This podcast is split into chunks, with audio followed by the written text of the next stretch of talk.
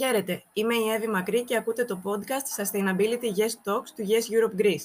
Σήμερα θα μιλήσουμε για τις συνέπειες της ρωσικής εισβολής στην Ουκρανία, στον ενεργειακό τομέα της Ευρώπης αλλά και στην αντιμετώπιση της κλιματικής αλλαγής. Έχουμε τη χαρά και την τιμή να φιλοξενούμε στη συζήτησή μας τον κύριο Ιωάννη Τσιπουρίδη, ο οποίος είναι διευθυντής του Ερευνητικού Κέντρου για την Ανανεώσιμη Ενέργεια και την Κλιματική Αλλαγή του Πολυτεχνείου της Μομπάσα, επισκέπτης καθηγητής στο Πολυτεχνείο της Μομπάσα και διευθυντής της Red Pro Climate and Energy Consultants, που δραστηριοποιείται σε Ελλάδα και Κένια. Με τη σημερινή μας συζήτηση θα προσπαθήσουμε να επισημάνουμε ποια είναι τα πιο κρίσιμα σημεία που προκύπτουν, ποιες είναι οι σοβαρότερες ενεργειακές προκλήσεις, αλλά και τι αποτελεί καλή λύση για την πορεία δεδομένων των συνθήκων. Κύριε Τσιπουρίδη, σας ευχαριστούμε θερμά για την αποδοχή της πρόσκλησής μας. Να είστε καλά, μεγάλη μου χαρά. Ε, η κρίση που βιώνουμε και ο πόλεμος που μένεται στην Ουκρανία το τελευταίο διάστημα έχει γύρει σημαντικές ανησυχίες γύρω από κρίσιμα ενεργειακά ζητήματα. Πρώτα απ' όλα επανέρχεται, αν πούμε ότι έφυγε ποτέ από το πλάνο, το ζήτημα της ασφάλειας ενεργειακού εφοδιασμού. Ειδικά δεδομένου ότι το 45% του φυσικού αερίου που καταναλώνει η Ευρωπαϊκή Ένωση εισάγεται από τη Ρωσία. Σε αυτό το πλαίσιο είδαμε το λιγνίτη να αυξάνει τη συμμετοχή του στο ενεργειακό μείγμα της Ελλάδας και μάλιστα σε, σύμφωνα με το Ευράκτιβ, σε συνέντευξη τύπου την 3η 8 Μαρτίου, ο Όλαφ Λίες, Υπουργός Ενέργειας της Κάτω Σαξονίας, δήλωσε κατά τη διάρκεια της συνέντευξης ότι ο λιγνίτης θα παίξει κρίσιμο ρόλο. Πιστεύετε ότι μια τέτοια στροφή θα έχει διάρκεια, και αν ναι, πόσο επικίνδυνη μπορεί να είναι για τους περιβαλλοντικούς μας στόχους; Να επισημάνουμε εδώ και την τελευταία έκθεση της IPCC, η οποία εκδόθηκε 28 Δευτέρου, μόλις λίγες ημέρες μετά την ε, έναρξη του πολέμου. Και ελάχιστοι τη δώσατε σημασία ακριβώς για αυτό το λόγο. Το πιο σημαντικό σε αυτή την ιστορία είναι ότι ουσιαστικά άλλαξε η ατζέντα.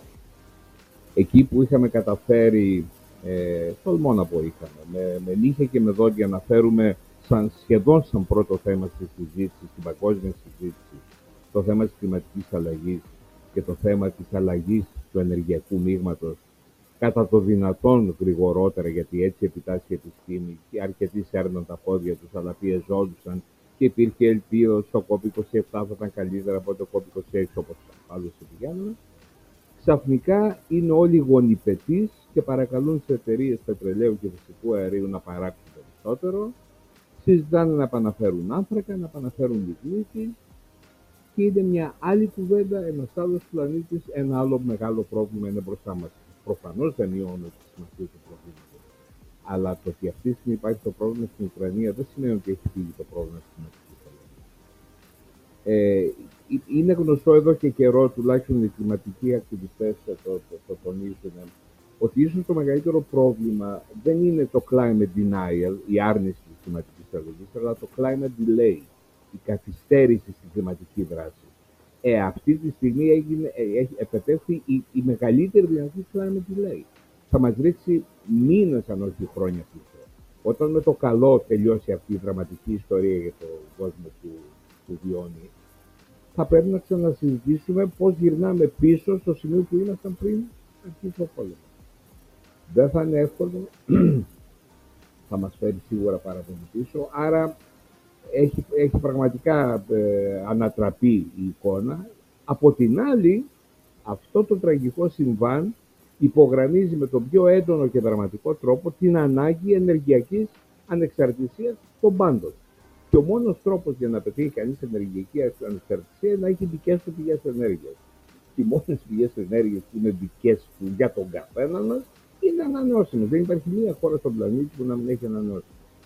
Άρα οι ανανεώσιμες πηγές είναι η λύση και στην ενεργειακή κρίση και στην κλιματική κρίση. Και υπογραμμίζεται με τον πιο δραματικό τρόπο από αυτόν τον πόλεμο, αλλά δεν νομίζω ότι είναι κάτι που πολύ δίνει σημασία αυτή ναι, είναι εύλογος πολύ αυτός ο, ο προβληματισμός. Επειδή είπατε ότι πολύ λίγοι έδωσαν σημασία στην έκθεση της ε, IPCC, είναι εύκολο να μας πείτε πολύ συνοπτικά τα πιο κρίσιμα συμπεράσματά της; Τα πιο κρίσιμα συμπεράσματά είναι πραγματικά πολύ συνεπτικά, ότι είναι inevitable και unavoidable. Και είναι, είναι πολύ, δηλαδή, ε, ήταν αναμενόμενο να γίνει και δεν μπορούμε να το αποφύγουμε και κυρίως τα πράγματα είναι πολύ χειρότερα από ό,τι νομίζουν ότι είναι. Οι επιστήμονες έχουν αυτό το κακό. Κάθε φορά όταν καταλήγουν σε μια μελέτη προσπαθούν να μην παραπούνε κάτι, δεν θέλουν να κατηγορηθούν ότι υπερβάλλουν, οπότε πάντα υποβάλλουν. Και έρχεται η επόμενη μελέτη, τα επόμενα στοιχεία και αποδεικτούν τα πράγματα είναι πολύ χειρότερα. Είμαστε πολύ χειρότερα από ό,τι νομίζουμε ότι είμαστε. Και δεν έχουμε περιθώρια χρόνου. Το 2030 που είναι ένα χρονικό ορόσημο που είναι συνδεδεμένο με την κλιματική δράση, δεν σημαίνει ότι 31 ε, Δεκεμβρίου του 2029 θα αρχίσουμε να κάνουμε κάτι και θα λυθεί το θέμα. Τώρα πρέπει να αρχίσουμε. Είναι εμπροστοβαρή, όλες, όλες τις δράσεις το κλίμα, η, η συσσόρευση της, της αδράνειας από τη συσσόρευση του διοξιδίου του άνθρακα δεν σταματάει έτσι απλά. Θέλει πολλή δουλειά και θέλει άμεση δουλειά, όχι με καθυστέρηση. Όλοι έχουν ρίξει την μπάλα στην εξέδρα το 2030, το, το 30 θα πάμε για το 40 και πάει λέγοντας. Το κλίμα όμως δεν περιμένει και οι καταστροφές που γίνονται είναι ενδεικτικέ. Είναι όλο και περισσότερες, όλο και εντονότερες και όλο και πιο συχνέ. Μάλιστα. Ε, εκτός από το λιγνίτη, πολλές ε, φωνές και σε εθνικό και σε διεθνές επίπεδο στρέφουν την προσοχή στην αξιοποίηση, όπως είπατε και εσείς νωρίτερα, περισσότερων ορυκτών καυσίμων, ειδικότερα φυσικού αερίου και μάλιστα μιλούν και για νέες εξορίξεις. Ε, όλο αυτό με σκοπό το να μπορέσει να απεξαρτηθεί η Ευρωπαϊκή Ένωση και οι ευρωπαϊκές χώρες από τα ρωσικά ενεργειακά προϊόντα. Πώς βλέπετε την ανάπτυξη τέτοιων εναλλακτικών και σε συνδυασμό με τις ε, ευρύτερου τύπου συνέπειες, δηλαδή εκτός από τις πολύ σοβαρές περιβαλλοντικές επιπτώσεις που μπορεί να έχουν, βλέπετε ότι μπορούν να μας θέσουν και υπό νέου είδους εξαρτήσεις; Νομίζω το είπατε πάρα πολύ σωστά με την τελευταία φράση. Ουσιαστικά αλλάζεις πηγή εξάρτησης, δεν κάνεις τίποτα άλλο. Αλλάζεις πηγή εξάρτησης. Δεν πάμε να είσαι εξαρτημένος. Ναι, όλοι, όλοι μιλάνε για νέες προφανώς τα, τα αποθέματα των ορεικτών καυσίμων δεν έχουν τελειώσει. Έχουν ελαχιστοποιηθεί, έχουν μείνει λίγα. Έτσι κι αλλιώς τελειώνουν. Να το πάρουμε και αυτό υπόψη μας. Η ζωή των, των αποθεμάτων των γνωστών δεν είναι πάρα πολλές δεκαετίες. Αλλά πρέπει να σταματήσουν πολύ πριν γιατί δεν αντέχει ο πλανήτης. Πηγαίνουν λοιπόν σε μια νέα ιστορία νέων εξορίξεων, νέων εξαρτήσεων, όταν η λύση είναι εκεί και φωνάζει, ανανεώσιμε πηγέ η επιστήμη και η τεχνολογία θα δώσει όλες τις λύσεις για το πώς μπορούμε να καλύψουμε το 100% των αναγκών μας από ανανεώσιμες πηγές. Το 100%. Ακόμη και στις δύσκολες και δύσκολες τομείς των μεταφορών και της θέρμανσης της ψήξης, μπορούμε, οι λύσεις υπάρχουν, αλλά προφανώς αυτές οι λύσεις για να εφαρμοστούν θέλουν κάποιο χρόνο. Ε, δεν μπορούν να γίνουν αύριο. Θα είχαν γίνει αύριο αν δεν υπήρχαν οι καθυστερήσεις πριν από δεκαετίες που λέγαμε τα ίδια, αλλά δεν ακούγε κανείς. Γι' αυτό λέω ότι η καθυστέρηση είναι ό,τι χειρότερο υπάρχει. Οι λύσει είναι εκεί. Τα ηλεκτρικά αυτοκίνητα είναι εδώ. Τα ηλεκτρικά αυτοκίνητα που χρησιμοποιούν ενέργεια παράγεται από ανανεώσιμε. Το υδρογόνο είναι εδώ. Το υδρογόνο το οποίο παράγεται μόνο με ανανεώσιμε. Είναι, οι λύσει είναι εδώ. Ήταν εδώ. Θα είναι εδώ. Τα μυαλά υπάρχουν. Αυτό είναι το μεγάλο ζήτημα. Και εδώ ερχόμαστε στην επόμενη ερώτηση που είναι η εξής. Αν όλα αυτά τα χρόνια που γίνεται η συζήτηση για την ενεργειακή μετάβαση είχαν στα αλήθεια ε, επικεντρωθεί και οι πόροι και η έρευνα και η πολιτική βούληση στην ανάπτυξη τόσο των ανανεώσιμων πηγών ενέργειας, όσο και συστημάτων αποθήκευσης ενέργειας, συστημάτων καλύτερης απόδοσης, ε, θα μπορούσαμε τώρα να μην ανησυχούμε για την εξάρτησή μας από ρηκτά, να μην κάνουμε καθόλου αυτή την κουβέντα παρά την κατάσταση που έχει προκληθεί και θα μπορούσαμε να πούμε ότι πληρώνουμε κατά κάποιο τρόπο τα λάθη του παρελθόντος; Ναι, φυσικά. Πολύ, πολύ σωστό. Ναι, πληρώνουμε τα λάθη του παρελθόντος, τις αυλεψίες, τις παραλήψεις, ότι αγνοούσαμε την επιστήμη. Είναι γνωστό από τη δεκαετία του 70 οι επιστήμονες και μάλιστα οι επιστήμονες των εταιριών ορυκτών καυσίμων έκρουσαν το καμπανάκι ότι παιδιά το διοξείδιο θα προκαλέσει κλιματική αλλαγή. Είναι γνωστά αυτά τα πράγματα. Όπως και οι λύσεις είναι γνωστές. Μια λύση, αν την δουλέψεις περισσότερο, γίνεται καλύτερη. Άμα την αφήσεις, γίνεται καλύτερη πιο αργά. Οι λύσεις υπήρχαν και υπάρχουν. Το θέμα είναι ότι θα έπρεπε, θα έπρεπε να, να είχε βρεθεί ένας άλλος τρόπος ώστε να μπορούσαμε να είχαμε ταυτόχρονα αναπτύξει την τεχνολογία νωρίτερα και να μην υπήρχε αυτή τη στιγμή καμιά αμφιβολία. Η καθυστέρηση, ξαναλέω, είναι ό,τι, χειρο, χειρότερο μπορεί να υπάρξει. Αυτό είναι κάτι το οποίο το, το έχουμε πληρώσει. Και το χειρότερο είναι ότι οι ίδιοι άνθρωποι που προκαλούσαν την καθυστέρηση τώρα βγαίνουν από τα αριστερά, όπως είναι η έκφραση, και είναι μπροστά σε κάποια πράγματα. Αλλά το θέμα είναι να προχωρήσει. Να προχωρήσει η ιστορία της ανάπτυξης, της ολοκλήρωσης, όχι ανάπτυξης πλέον, της εφαρμογής ανανεώσιμων λύσεων σε όλο το κομμάτι της, ε, της ενεργειακής ε, κατανάλωσης. Είναι εφικτό. Και ιδιαίτερα σε περιοχές όπου δεν υπάρχει καν ενέργεια, όπως η Αφρική για παράδειγμα. Εδώ είναι πολύ πιο εύκολο να αναπτύξεις εκ του μηδενός συστήματα ανενώσιμων πηγών ενέργειας. Ναι, ε, γιατί έχουν ουσιαστικά να κάνουν την αρχή με αυτά τα μέσα και όχι τη μετάβαση που χρειάζονται οι υπόλοιπες χώρες. Ε, βλέποντας την κατάσταση και έχοντας και καλύτερη εικόνα των συμπερασμάτων ε, πολλών εκθέσεων, σαν την τελευταία της IPCC, θεωρείτε ότι είναι πολύ αργά για να αλλάξει η κατάσταση και να αποφύγουμε τα χειρότερα ή υπάρχει ακόμα το περιθώριο; Νομίζω πάντα υπάρχει το περιθώριο και πάντα θα υπάρχει το περιθώριο, γιατί και αυτή η κατάσταση δεν είναι άσπρο, μαύρο, ναι, όχι. Το θέμα είναι μέχρι πού θα φτάσει η άνοδος της δημοκρατίας, άρα θα είναι σε ποιο βαθμό θα υπάρξουν οι καταστροφές. Εντάξει, δεν θα πάμε στους 4 βαθμούς Κελσίου. Πιστεύω τόσο πολύ να το έχουν καταλάβει.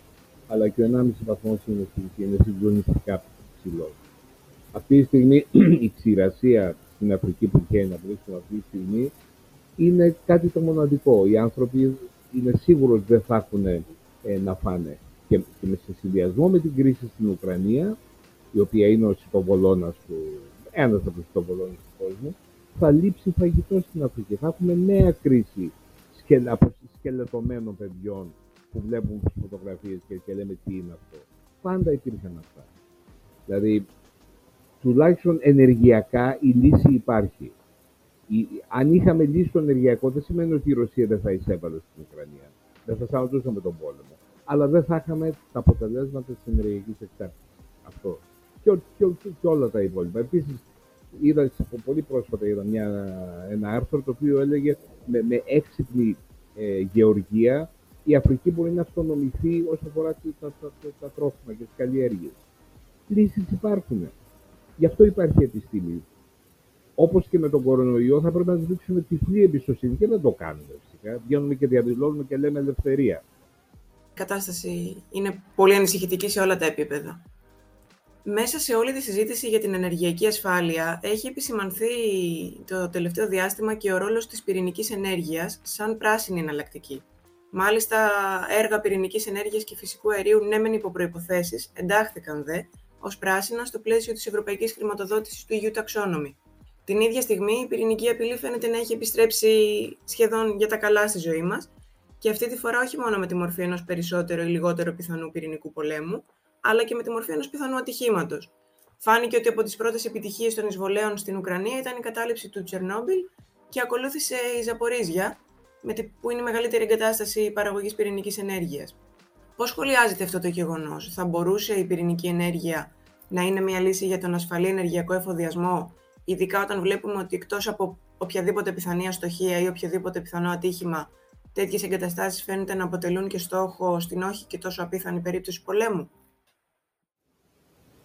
Και στην απίθανη περίπτωση τρομοκρατικού χτυπήματος που δεν μας βλέπει και αυτά στον πλανήτη, ξαφνικά συγκεντρώνει σε ένα σημείο κάτι τόσο καταστροφικό και μόνο η φύλαξή του ανεβάζει το κόστος του. Ας πάω όμως στην αρχή. Η πυρηνική ενέργεια είναι μια από τις χειρότερες λύσεις που έχει ποτέ σκεφτεί ο άνθρωπος. Προφανώς είναι χειρότερη και σε, σε επίπεδο πολέμου, γιατί με αυτά που κάνει μπορεί να χαίρονται οι στρατηγοί ότι με μια, με μια πυρηνική βόμβα καταφέρνει κάτι, ένα τεράστιο σύστημα στον εχθρό. Αλλά ποιος είναι ο εχθρός; Ο εχθρός είναι απέναντι παιδάκια, μανάδες, παππούδες, δηλαδή ο εχθρός. Ε, η πυρηνική ενέργεια είναι μια μη ασφαλής, μη φθηνή και μη αξιόπιστη στο τέλος πηγή ενέργειας. Δεν υπάρχει τίποτα πιο ακριβό από το να κατασκευάσει ένα πυρηνικό σταθμό. Πρόσφατα τέθηκε σε λειτουργία ο, ο, ο τελευταίος καινούριο πυρηνικός σταθμός στη Φιλανδία, ο οποίος κατασκευάζεται, ήμουνα νέος όταν, όταν άκουσα για πρώτη φορά την έννοια κατασκευής. Το ότι παίρνει κάτι δεκαετίες για να ολοκληρωθεί, απλά προσθέτει στο κόσμο η, η σταθμή πυρηνική ενέργειας είναι ό,τι πιο ακριβό υπάρχει και η τιμή της ενέργειας που βγαίνει είναι χρηματοδοτούμενη, επιδοτούμενη από τα κράτη και το, γενικά το ενεργειακό σύστημα για να μπορέσει να, είναι, να, να, να, να, μπει στο ενεργειακό μείγμα. Το θέμα της ασφάλεια τους δεν έχει λυθεί και δυστυχώς η κουβέντα αυτή τη στιγμή γίνεται σαν να έχει λυθεί. Όλοι συζητάνε πού θα μπει ο πυρηνικός σταθμό, δεν συζητάμε αν πρέπει καν να μπει. Και το Σερνομπίλ και η Φουκοσίμα μας έχουν δώσει πολύ σειρά τα μπανάκια ότι δεν πρέπει να πέσουμε με την πυρηνική ενέργεια. Το Σερνομπίλ και τώρα πάλι κινδύνευσε να έχει διαρροές, μάλλον το προλάβανε. Θα, θα μάθουμε αργότερα αν είναι σωστό αυτό το μάλλον. Η Φωσίμα εξακολουθεί να ξερνάει ραδιενεργό νερό στη θάλασσα, στα ψάρια που καταλήγουν στο πιάτο μας αργά ή γρήγορα. Και τα ραδιενεργά απόβλητα που πρέπει να μείνουν αποθηκευμένα για 10.000 χρόνια για να γίνουν ασφαλή με τρελαίνει. Δηλαδή ότι παίρνουμε ένα τέτοιο ρίσκο με όλες τις επόμενες γενιές, θα μας καταργούνται. Θα μας καταργούνται για 10.000 χρόνια. Δηλαδή τους αφήνουμε μια, μια κληρονομιά απίστευτη και συνεχίζουμε να το κάνουμε. Υπάρχει ανθρώπινη κατασκευή που να αντέχει 10.000 χρόνια και να το ξέρουμε. Ε, η Ευρωπαϊκή Ένωση πήρε μια λάθος απόφαση. Δυστυχώς ο πόλεμος στην Ουκρανία τους επιβεβαίωσε και είμαι σίγουρος ότι καμαρώνουν. Αλλά η επιλογή και του φυσικού, του, του, του ορυκτού αερίου να βασιστεί ως πράσινο υπό προποθέσει και της πυρηνική ενέργειας, νομίζω ότι ό,τι χειρότερο μπορεί να κάνει η Ευρωπαϊκή Ένωση. Ιδιαίτερα γιατί η Ευρωπαϊκή Ένωση είναι στις περιοχές που πρωτοπορούσε στο κομμάτι και των ανανεώσιμων και της ενεργειακής μετάβασης και του αγώνα για την κλιματική αλλαγή ήταν απογοητευτικό αυτό. Γιατί οι ανανεώσιμες είναι εδώ. Είναι εδώ. Ναι. Ε, μάλιστα, σχετικά με αυτό, είδαμε πρόσφατα στο πόρταλ σας, το Energy Matters του Climate Change, ε, ένα άρθρο σχετικά με τις επιπτώσεις τέτοιων ατυχημάτων ή και τις επιπτώσεις ενός τρίτου παγκοσμίου πολέμου, ο οποίος μάλλον θα περιλαμβάνει πυρηνικά σήμερα. Μπορείτε να μας εξηγήσετε τι θα σήμαινε ένα τέτοιο ατύχημα ή μια τέτοια κλιμάκωση; Δεν είμαι ειδικός για να πω τι θα γίνει με τέτοιο τύχημα. Σίγουρα πάντως είναι η απόλυτη καταστροφή και το άρθρο αυτό ήταν την κυρία Μαρία Σωτηροπούλου που είναι γιατρός και είναι ειδική στο θέμα και να είναι καλά κρατάει ψηλά τη σημαία την αντιπυρηνική. Ε, δεν νομίζω ότι υπάρχει χειρότερο. Δηλαδή ουσιαστικά πλήττεται η ίδια η βιολογία του ανθρώπου. Ε, Προφανώς θα γίνουν κάποιες mutations, κάποιοι άνθρωποι θα επιβιώσουν, αλλά να γυρίσουμε σε αυτό που είπε ο Αϊνστάιν ε, συμβολικά, ότι έλεγε δεν ξέρω τι θα γίνει με τον τρίτο παγκόσμιο πόλεμο, αλλά ο τέταρτος παγκόσμιος θα γίνει με πέτρες και ρόπαλα. Εντάξει, μπορεί να μην είναι έτσι ακριβώς, αλλά και μόνο αυτό το, αυτή η δήλωση δείχνει το, το, το, την τεράστια καταστροφή που θα ακολουθήσει την οποιαδήποτε χρήση πυρηνικών όπλων. Ε, ένα πυρηνικό ατύχημα που προφανώς έχει πιο περιορισμένη ε, καταστροφή. Ένα άλλο κακό για μας είναι ότι δεν μπορείς να μετρήσεις άμεσα τα θύματα από ένα πυρηνικό ατύχημα. Δεν μπορείς να ξέρεις ποια τα πραγματικά τα θύματα μετά το Στερναγγί ή μετά το Φουκουσίμα. Δεν είναι κάτι μετρήσιμο, δεν είναι μια σφαίρα στο κεφάλι. Είναι λευκαιμίε οι οποίες εμφανίζονται μετά από μήνες και χρόνια. Ποιος τις μετράει και λέει Α, αυτή προήλθε από εκεί. Το ξέρουμε γιατί ανεβαίνει, ανεβαίνει ο μέσος όρος, ανεβαίνουν τα ποσοστά, αλλά κάτι το οποίο πρέπει να το μαζέψει πολλές φορές μετά από μήνες ή χρόνια, ποιος θα κάτσει να το ειλικρινά το θέμα το, το, της πυρηνικής ενέργειας είναι συνδεδεμένο με τα πυρηνικά όπλα και το ένα στηρίζει το άλλο. Θα έπρεπε μια κοινωνία που έχει μυαλό να το κάνει πέρα και να το αφήσει στην άκρη. Δεν το έχει κάνει. Ελπίζω για τις επόμενες γενιές να μην φτάσει στο σημείο γιατί και ο πυρηνικός πόλεμος δεν είναι μακριά. Ένα κουμπάκι είναι. όσοι κωδικοί και αν προηγούνται και, και όσοι ε, διαφορετικοί άνθρωποι να χρειάζονται για να πατηθεί το κουμπί, είναι οι ίδιοι που νομίζουν ότι αν σκοτώσουν τον αντίπαλο θα κερδίσουν κάτι. Ναι. Ε, φαίνεται από όλη τη συζήτηση ότι η καλύτερη επιλογή για το ενεργειακό μέλλον της Ευρώπης, που επιφέρει και την ε, τόσο πολυπόθητη ανεξαρτησία ενεργειακά, είναι οι ανανεώσιμες και η ανάπτυξη όλων των εφαρμογών που τη συνοδεύουν. Πόσο εφικτή είναι αυτή τη στιγμή με τα δεδομένα που βλέπουμε στην Ευρωπαϊκή Ένωση, κυρίως μετά την έναρξη του πολέμου; Μια τέτοια λύση και από ποια βασικά κριτήρια πιστεύετε ότι εξαρτάται η επιτυχία της; Εντάξει, αυτή τη στιγμή βρισκόμαστε σε, σε κάθετο. Είναι μια κακή ιστορία η οποία ελπίζουμε να τελειώσει και να τελειώσει ανέμακτα. Δηλαδή, μάλλον να, ανέμακτα δεν τελειώνει, αλλά να τελειώσει όσο ανέμακτα γίνεται, με όσο λιγότερα θύματα γίνεται. Ε, Προφανώς, αν οι ανανεώσιμες είναι λύση, και για να το πούμε λίγο ολοκληρωμένα, δεν είναι μόνο οι ανανεώσιμες, είναι η ενεργειακή αποδοτικότητα, είναι η προσπάθεια, είναι η κυκλική οικονομία, είναι χίλια πράγματα που είναι στο τραπέζι για ένα καλύτερο αύριο. Γιατί το πρόβλημα μας δεν είναι μόνο ότι χρησιμοποιούσαμε ορυκτά καύσιμα. Το πρόβλημα μας είναι ότι είμαστε μια σπάταλη κοινωνία. Και είμαστε σπάταλοι σε όλα. Σε όλα. Σε όλα. Άρα Χρειάζεται μια σωστή διαχείριση των υλών μας και μετά όλα μπορούν να πάνε καλά. Και ανανεώσιμες, δηλαδή έχεις μια πηγή ενέργειας με μηδενικό κόστος καυσίμου. Πόσο, πόσο έξυπνος πρέπει να είσαι για να πεις ναι, αυτό, αυτό πραγματικά είναι λογικό να το χρησιμοποιήσεις. Έχουμε δεκάδες πηγές ανανεώσιμες πηγές ενέργειας.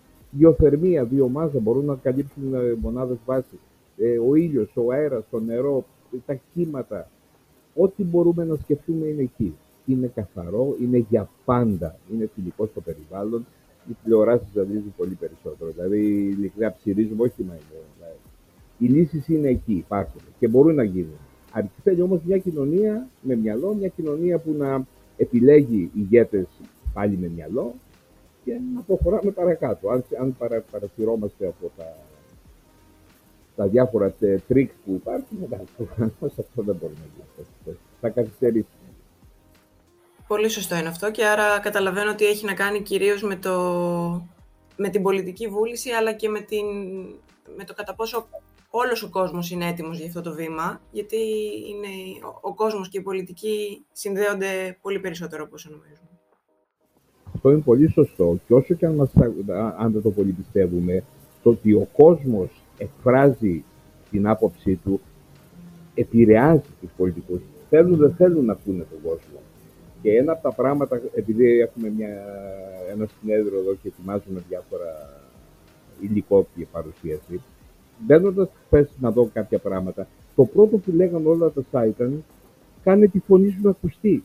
Κάνε τη φωνή σου να ακουστεί. Είναι σημαντικό να, να, να ξέρουν τι σκεφτόμαστε. Ο καναπές, όσο και αν είναι βολικός, δεν λύνει κανένα πρόβλημα. Δεν σημαίνει ότι πρέπει να βγεις και να πετάξεις πέτρες ή να πετάξεις μολότος και μόνο όμως να πεις την άποψή σου στην παρέα, στους φίλους σου, να βγεις και σε μια διαδήλωση, να γράψεις ένα γράμμα, ένα email στα social media, όχι βλακίες, να, να λένε να πεις τη γνώμη σου για το τι θέλεις. Νομίζω ότι ρεάζει. Όλοι τα ακούνε. Είμαστε στην εποχή που ακούνε τι λέμε. Φυσικά εντάξει, τώρα είναι και η εποχή των influencers και αυτό είναι μια ιστορία που δεν θέλω να βλέψω, αλλά χρειάζεται να μιλάμε και να λέμε τι σκεφτόμαστε. Ναι, έχουμε την ευκαιρία να έχουμε το βήμα και πρέπει να το χρησιμοποιήσουμε για το καλύτερο δυνατό. Συμφωνώ απόλυτα σε αυτό. Ωραία. Κύριε Τσιπουρίδη, σας ευχαριστούμε πολύ για τη συζήτηση αυτή και για τις πολύ ενδιαφέρουσες πληροφορίες και την οπτική που μας δώσατε. Ε, δεν ξέρω αν θέλετε να πείτε κάτι, κάποιο συμπέρασμα για το κλείσιμο, κάποιο σχόλιο συμπέρασμα έχω να πω, ε, έχω τη, τη χαρά να ασχολούμαι με τις ανανεώσιμες 44 ε, χρόνια, από το 78 που ξεκίνησα το διδακτορικό μου στην Αγγλιακή Ενέργεια. Είμαι πολύ τυχερός άνθρωπος που ασχολούμαι με αυτό το υπέροχο αντικείμενο όλα αυτά τα χρόνια. Έχει γίνει πρόοδο. Βεβαίω έχει γίνει σαφέστατη πρόοδο. Όταν, όταν πρώτο ξεκινήσαμε στην Ελλάδα, μα κοιτούσαν με τι λες τώρα. Πού είμαστε τώρα, η ολική ενέργεια, ε, φωτοβολταϊκά παράγουν πάρα πολύ ενέργεια μπορούν παραπάνω, μπορούν καλύτερα. Ο χρόνος είναι που έχουμε χάσει. Έχουμε χάσει χρόνο. Τα πράγματα πάνε στη σωστή κατεύθυνση, αλλά πάνε αργά. Τουλάχιστον πάνε στη σωστή κατεύθυνση. Κύριε Τσιμπουρίδη, σας ευχαριστούμε πολύ και πάλι για τη συζήτηση αυτή και τις πολύ ενδιαφέρουσες πληροφορίες που δώσατε και τις πτυχές που παρουσιάσατε. Κάπου εδώ το σημερινό επεισόδιο ολοκληρώθηκε. Μπορείτε να βρείτε το link για το άρθρο στο οποίο αναφερθήκαμε νωρίτερα περί πυρηνικής απειλής, αλλά και το link για την πιο πρόσφατη έκθεση του IPCC στην περιγραφή του επεισοδίου. Επιπλέον, αν έχετε σχόλια ή ερωτήσεις ή αν επιθυμείτε να ακούσετε κάποιο συγκεκριμένο θέμα στα επόμενα επεισόδια, στείλτε μας ένα email στο greece.yeseurope.org ή επικοινωνήστε μαζί μας μέσω των social media. Ξανά κοντά σας στο επόμενο επεισόδιο.